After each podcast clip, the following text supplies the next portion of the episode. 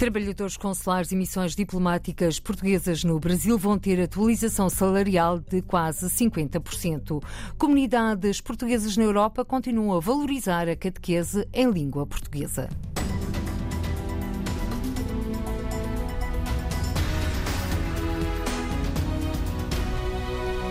Trabalhadores consulares e missões diplomáticas portugueses no Brasil vão ter atualização salarial de quase 50%. A portaria publicada na quarta-feira coloca um ponto final na reivindicação destes trabalhadores, uma reivindicação antiga com mais de nove anos. Trata-se de valorizar os trabalhadores consulares, considera o secretário de Estado das Comunidades, Paulo Cafofo, recorda na RDP Internacional que desde o dia em que tomou posse, a aposta na valorização dos Recursos Humanos ao serviço do Ministério dos Negócios Estrangeiros no estrangeiro foi uma das missões que chamou a si. Nós temos feito um trabalho intenso, sério e responsável para valorizar os nossos funcionários, os recursos humanos da nossa rede consular. Como é do conhecimento, nós estamos num processo de implementação do novo modelo de gestão consular, que tem uma parte digital e tecnológica, com o consulado virtual, mas isso não eh, significa, bem pelo contrário, que não se uh, aposte e valorize uh, os nossos funcionários, que são essenciais para que a nossa rede consular possa ser a sala de estar dos portugueses no mundo. E esse trabalho que temos estado a realizar, fazendo um diagnóstico, mas também planeando ações concretas que visem a resolução de diversos problemas. E neste diagnóstico, algo que me chamou desde a primeira hora de que tomei posse a atenção foi a situação dos uh, nossos funcionários da nossa rede consular no Brasil. Diga-se, a nossa maior rede consular é precisamente naquele país e é uma situação que se diferencia de outros países uh, onde temos uh, consulados, porque era uma situação mais gravosa. E digo isto porque na, no Brasil o valor é pago em reais, não é pago em euros, e a desvalorização do real levou a situações de enorme aflição e enorme dificuldade eh, por parte dos nossos funcionários. Aquilo que nós fizemos, e foi aprovado eh, agora, saiu já em portaria, é uma portaria que altera os valores da remuneração base, que é fixada, como disse, em reais, aos trabalhadores que exercem funções nos nossos serviços periféricos externos no Brasil. Aliás, o próprio sindicato lidou uh, desta, de uma portaria histórica que estava por uh, corrigir uma situação que existia há mais de nove anos, que tinha conduzido ao empobrecimento dos trabalhadores, e o sindicato reconhece que o governo dá um sinal positivo, mas eu diria mais do que um sinal positivo, concretiza o seu empenho na resolução de problemas que são estruturais, que eu desde a primeira hora os reconheci e, portanto, eh, no esforço que tem sido feito, eh, conseguiu-se a aprovação desta portaria, que representa remunerações que serão atualizadas em 48,9%, com retroativos a 1 de janeiro de 2022. E, portanto, isto é uma clara valorização de profissionais na área dos negócios estrangeiros que consideramos que são essenciais, como digo, para um grande serviço presta um serviço público, seja eh, aos portugueses que residem no estrangeiro, seja aos cidadãos brasileiros que querem vir para Portugal. Secretário de Estado das Comunidades Portuguesas a sublinhar a aposta nos trabalhadores consulares e missões diplomáticas, uma aposta do governo português. Uma vitória para os trabalhadores, sindicato e governo, afirma o secretário-geral adjunto do Sindicato dos Trabalhadores Consulares e Missões Diplomáticas, Alexandre Vieira. Foi uma vitória para o sindicato, para o governo, para os funcionários, para a sociedade em si, para as comunidades que iriam, com esta greve de seis semanas, ia ser o caos, nunca antes visto, mas acho que o bom senso e o diálogo, que é sempre importante, e uh, as pontes que sempre houve entre o, o sindicato e o gabinete do Estado de Estado das Comunidades Portuguesas e o próprio gabinete do Ministro, houve uh, uh, então o desfecho rápido desta solução para o Brasil, que vão ter 48,96% de aumento, quase 50%, com retroativos a janeiro, e vamos ver se serão pagos já este mês ainda com o vencimento, que na realidade eles estavam muito, muito mal. A aguardar publicação estão duas portarias, uma que estabelece as atualizações salariais e progressão na carreira para os trabalhadores do Camões, Instituto da Cooperação e da Língua, e outra para os trabalhadores fora da zona euro, explica o sindicalista Alexandre Vieira. A portaria seguinte, que estamos à espera, que já foi negociada, foi acordada entre o sindicato e o governo.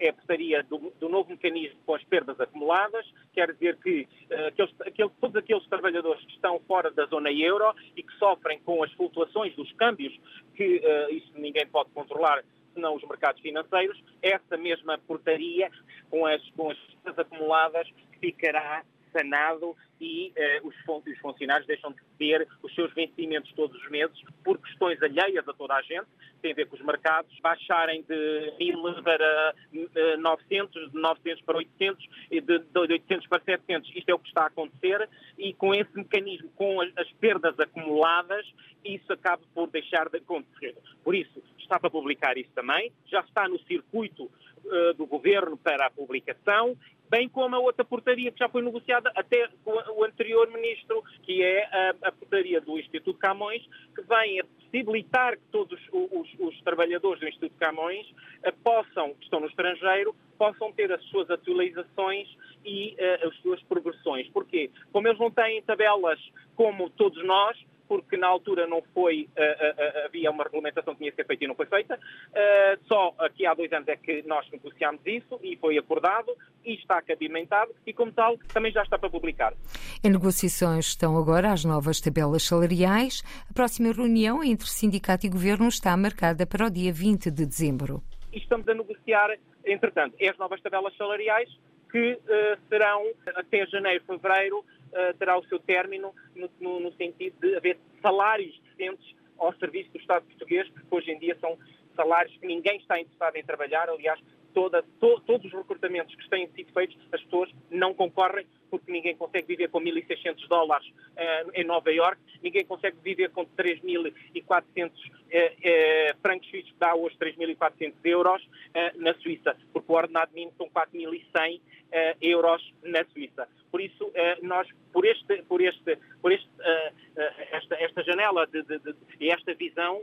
as tabelas salariais dos, do, do, do quadro de serviço externo têm que ser alteradas, estão a ser negociadas, não só com, com, com o Gabinete de Estado de Estado das Comunidades Paulo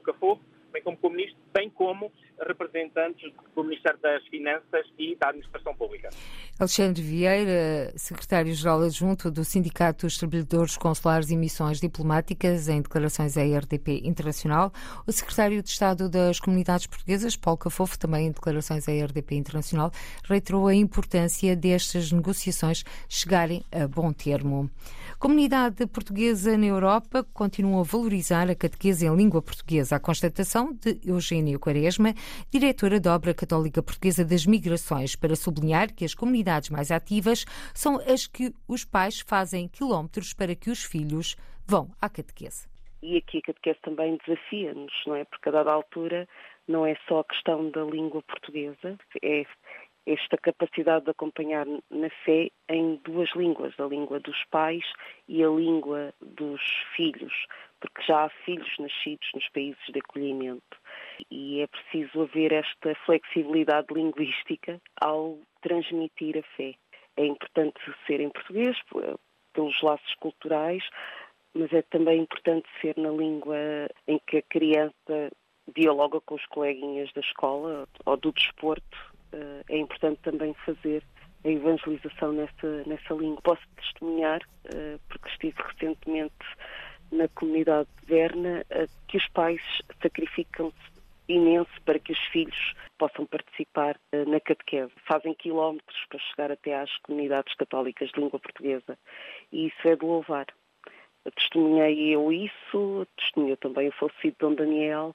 uh, e, e, os nossos missionários dão-nos conta Portanto, aquelas comunidades que têm catequese, elas estão lá porque os pais fazem questão que, que estejam e fazem quilómetros e sacrificam-se bastante